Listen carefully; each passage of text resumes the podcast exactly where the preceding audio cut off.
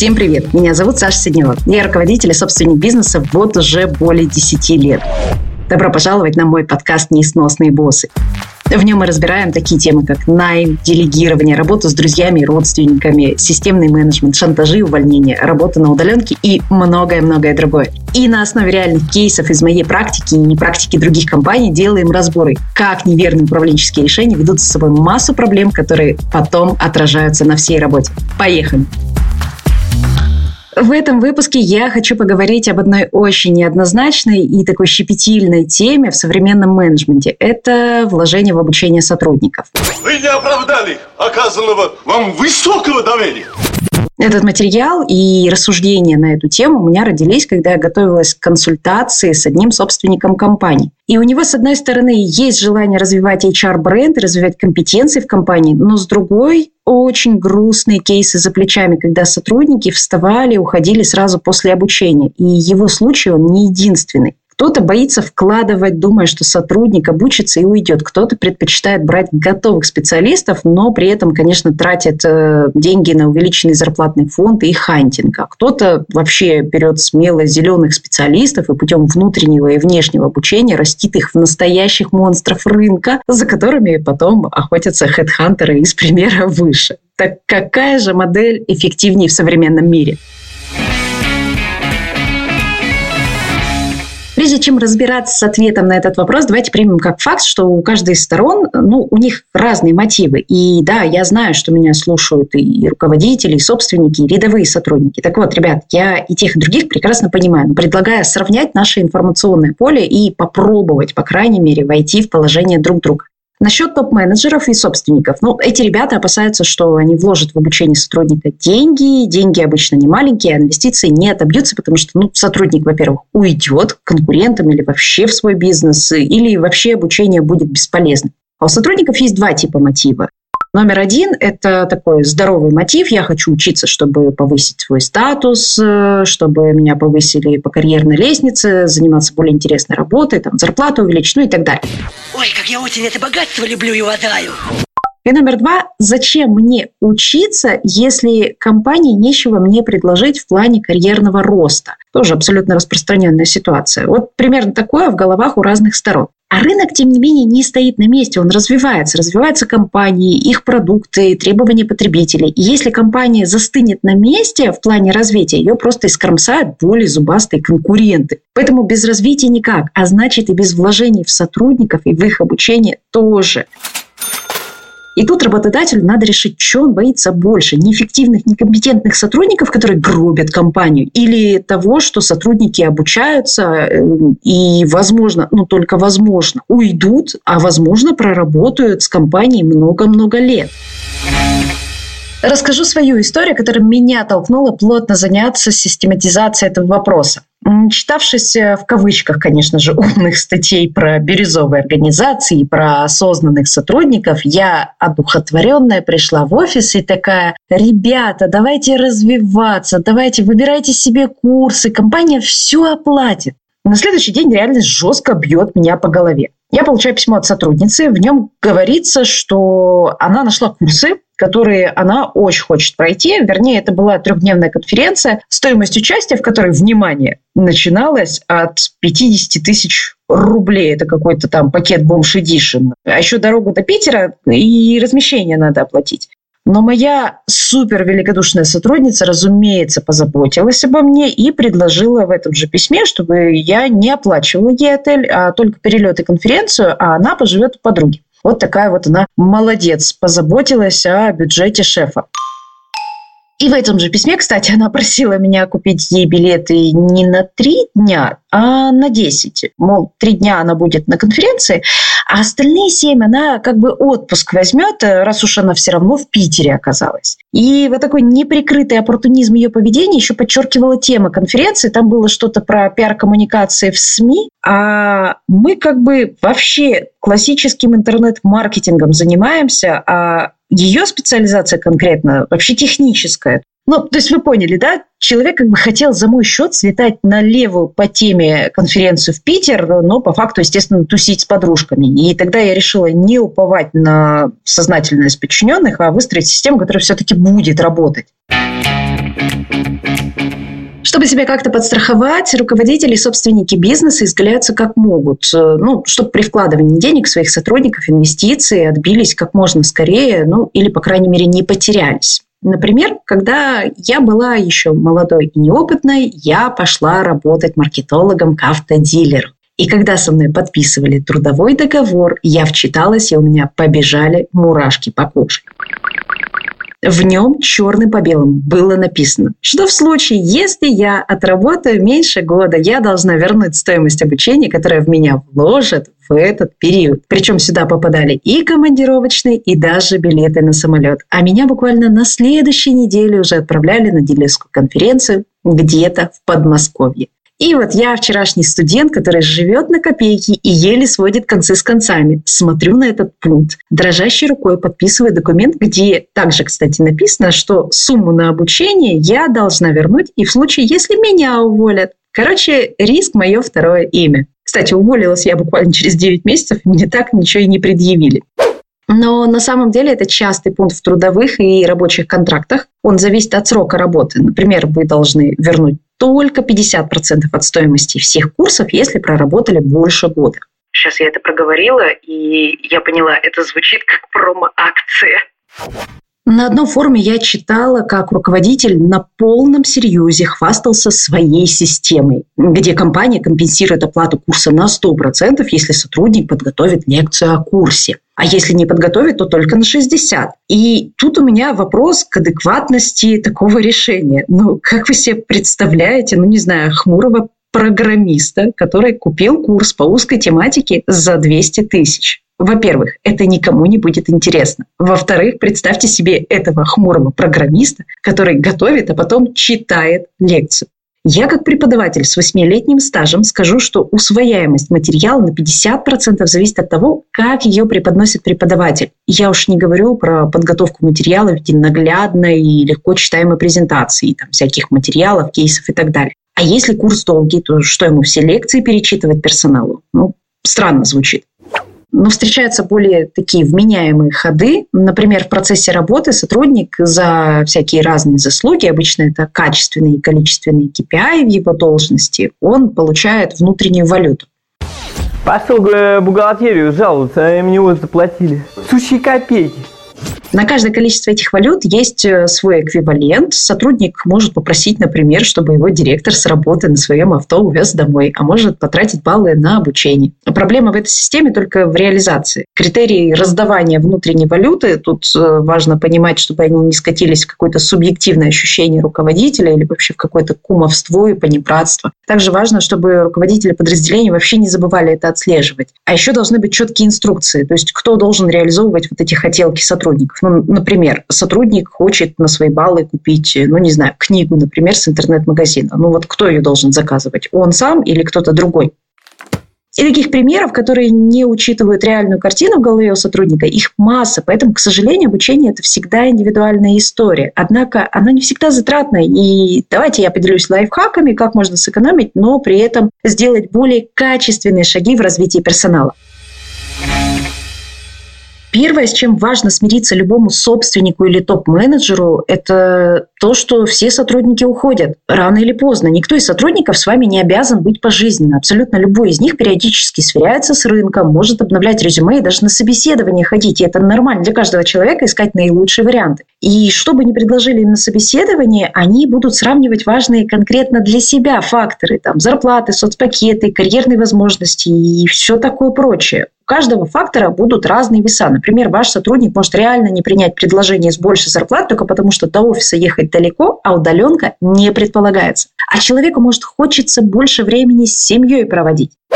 Во-вторых, сотрудников можно обучать, не вкладывая много ресурсов. Например, какие-то материалы, которые не меняются, можно упаковать в мини-курс и записать видео. Для этого не обязательно арендовывать студию, заказывать видеографа, все это монтировать, э, как на всем известных образовательных площадках. Просто откройте Zoom, поставьте на запись, сделайте демонстрацию экрана с презентацией, и все, считайте, лекция началась. А потом вы это заливаете на любое доступное облако, и вот уже не надо каждый раз тратить время на каждого сотрудника и объяснять ему одно и то же.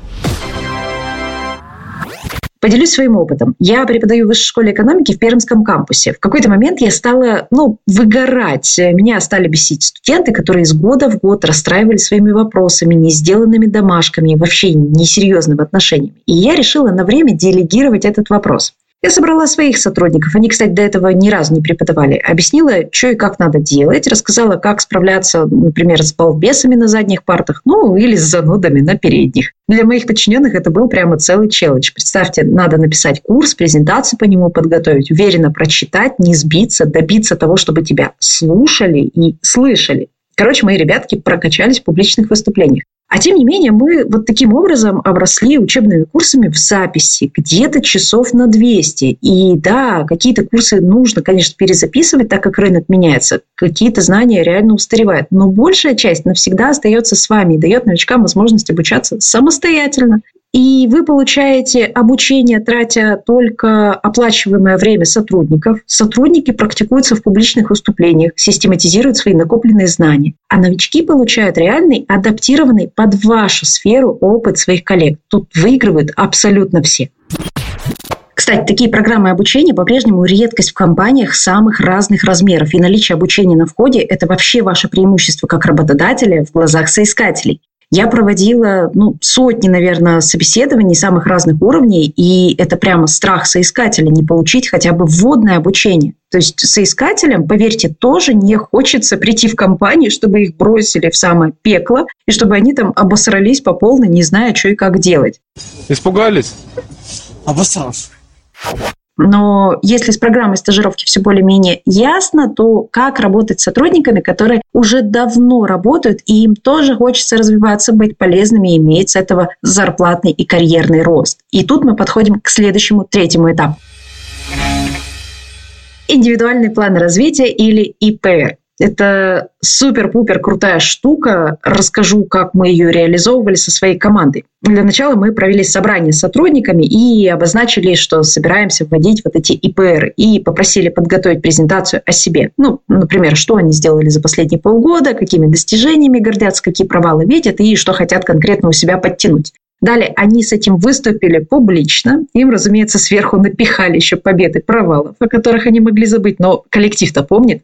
После руководитель составляет табличку по каждому сотруднику. В первой колонке отражен навык, который планируется прокачать. Во второй ожидаемый результат, то есть что сотрудник должен уметь делать. Пишем очень-очень конкретно, вот прямо до деталей. Например, если у человека западают переговоры, то ему в ожидаемом результате ставят, что он должен в одиночку провести переговоры с каким-нибудь мега-зубастым клиентом. Следующая колонка – это список мероприятий. Вот тут могут быть книги, курсы, ссылки на блоги, может быть, всякая трехдневная стажировка в соседнем отделе. В общем, любые шаги на усмотрение руководителя, чтобы прокачать нужный навык. И вроде бы на этом надо закончить, но тогда все как бы разойдутся по своим делам, и результата мы не получим. А что мы делаем дальше? Мы в CRM-системе обязательно ставим дату экзамена. Да, вот после всего вот этого надо еще экзамен провести чтобы эта дата маячила у сотрудника в расписании, и он понимал всю свою ответственность. Экзамен, кстати, тоже может проходить в абсолютно любом формате. Например, тест, кейс, устный разговор или вообще имитация ситуации. По-разному. А после проверки ставится оценка, которая характеризует, прошел ли сотрудник этот этап или нужно что-то еще добавить сверху. И да, руководитель тут тратит дофига времени на подготовку этих материалов в начале, то есть на подготовку вот этих ИПРов. Хотя в идеале, конечно, эти материалы должны быть ему досконально известны и знакомы, ну не просто же так он руководитель. И здесь мы вновь расплачиваемся за развитие сотрудников временем руководителя, который точечно и максимально адаптированно под вашу сферу подберет материал. Плюс, когда руководитель составит несколько таких планов, ну, на следующих сотрудников он уже не будет тратить столько времени, ему останется подобрать нужный план из существующих, поменять в них даты контроля и просто запустить в работу. Еще один способ хорошо сэкономить – это выделять бюджет на несколько обучений в год, э, которые будут актуальны сразу нескольким сотрудникам или даже подразделениям. Обычно это конференции, где собираются всякие актуальные изменения в вашей отрасли. И прикол тут в том, что вы покупаете доступ, например, на один аккаунт. Да, я имею в виду про онлайн именно доступ, то есть не вывозить всех сотрудников на конференции, а именно покупать онлайн. Это сейчас есть практически на каждой конференции. Так вот, вы покупаете доступ на один аккаунт и организовываете совместный просмотр в офисе под пиццу, ну, не знаю, там, в переговорной. У нас, например, корпоративная кухня с проектором и народ обычно там всякие такие обучения смотрит. И мало того, что тут же можно обсуждать услышанное, ну, можно еще и отличное времяпрепровождение такое сделать, да, там под пиццу, пиво и так далее. И это отличный тимбилдинг. И да, уважаемые организаторы конференции, да, мы так делаем. И так, кстати, все делают. Мы еще можем купить на один профиль, а потом перекидывать друг другу доступы на тот случай, если все работают в формате удаленки, и мы не можем в офисе собраться, чтобы все посмотреть. Кстати, одни организаторы небезызвестной конференции сделали такую крутую штуку. Ты не можешь со своего профиля сидеть и смотреть э, с двух разных компьютеров конференцию. То есть это значит, что два разных сотрудника с одного профиля ну, не могут, у кого-то будет ошибка. Ну, как бы вызов принят. Мы дождались записей, э, составили расписание, кто и когда будет смотреть. Люди сами записывали себя в определенные окошки. А потом мы все равно все собираемся онлайн и делимся уже инсайтами. Но какое бы обучение ни было сотрудника, оно должно принести пользу компании в виде роста этого сотрудника. Поэтому просите сотрудника делать конспекты с изученным материалом, обсуждайте их, смотрите, где у сотрудника случился инсайт, э, комментируйте его открытие. Так вы, кстати, увидите, где у него реальные проблемы и пробелы в знаниях, и на основе этого сможете дополнить программу, например, стажировки, чтобы ну, больше такого не допускать. Эти же заметки помогите сотруднику упаковать, э, например, в презентацию и как раз рассказать коллегам, но только тем, кому это действительно будет нужно и интересно. И так сотрудник э, не просто повторит и систематизирует материалы, а еще и попрокачивает навыки публичного выступления, потренируется в ответах на вопросы. Сделайте элемент геймификации, сделайте там приз, например, за самый интересный вопрос, чтобы ваш новообученный сотрудник этот вопрос выбрал сам. Ну, во-первых, да, это геймификация, а во-вторых, вы не свалитесь в скучный монолог одного сотрудника, на которого пришли посмотреть другие сотрудники, все как бы отсиделись часик, да, и пошли по своим делам. Нет, люди будут внимательно слушать выступающего, чтобы сформулировать интересный вопрос и получить какой-нибудь приз. Но иногда мы оказываемся в ситуации, когда вложение в обучение сотрудника существенные, а область иногда настолько узкая, что ну, физически не может быть интересно всем остальным. И это как раз тот самый случай, когда совместная плата курса, она уместна. Но проговорите с сотрудником все условия до деталей. Например, вы оплачиваете обучение частично, но как только результат от обучения начинает работать, подключаете гибкий рост зарплаты у этого специалиста. И важно, чтобы сотрудник тоже тут чувствовал ценность от обучения и тоже хоть немного вкладывал в это обучение, да, потому что ну, так сохраняется мотивация, потому что бесплатное обучение, которое нам бесплатно досталось, мы, как правило, его не особо-то и ценим, и начинаем прокрастинировать, забивать и так далее. Ну и последнее, наверное, что я бы хотела добавить, это составляйте и соблюдайте договоренности. Каждый сотрудник э, должен знать, что будет, если он пройдет обучение, то есть как это отразится на его карьере, на его зарплате или на каких-то бонусах. А прямо проговорите с ними об этом, не забывая спрашивать, конечно, об их желаниях, да, потому что это в первую очередь, что есть ли у них вообще мотивация учиться или их вообще все устраивает. А сотрудникам я бы порекомендовала прямо обращаться к своим руководителям с такими вопросами, как э, какие у меня, например, там слабые стороны, слабые места, а что мне нужно сделать, чтобы перейти на ступень выше и так далее. А если я хочу, например, там через год занять руководящую должность, что я должен теперь делать? Поверьте мне, вот я вам как руководитель говорю, вечно занятой, да, вот руководители это, как правило, очень занятые ребята. У них в голове столько всего крутится, и, возможно, они тушат где-то пожары, а вы сидите и уже такие обиделись, что они не занимаются вашим развитием. Ну, не поленитесь, сами предложите интересующие курсы, подумайте, как пройденный материал будет полезен компании и вам, и не бойтесь проявить инициативу. Мне за эту разработку такую премию дадут. О,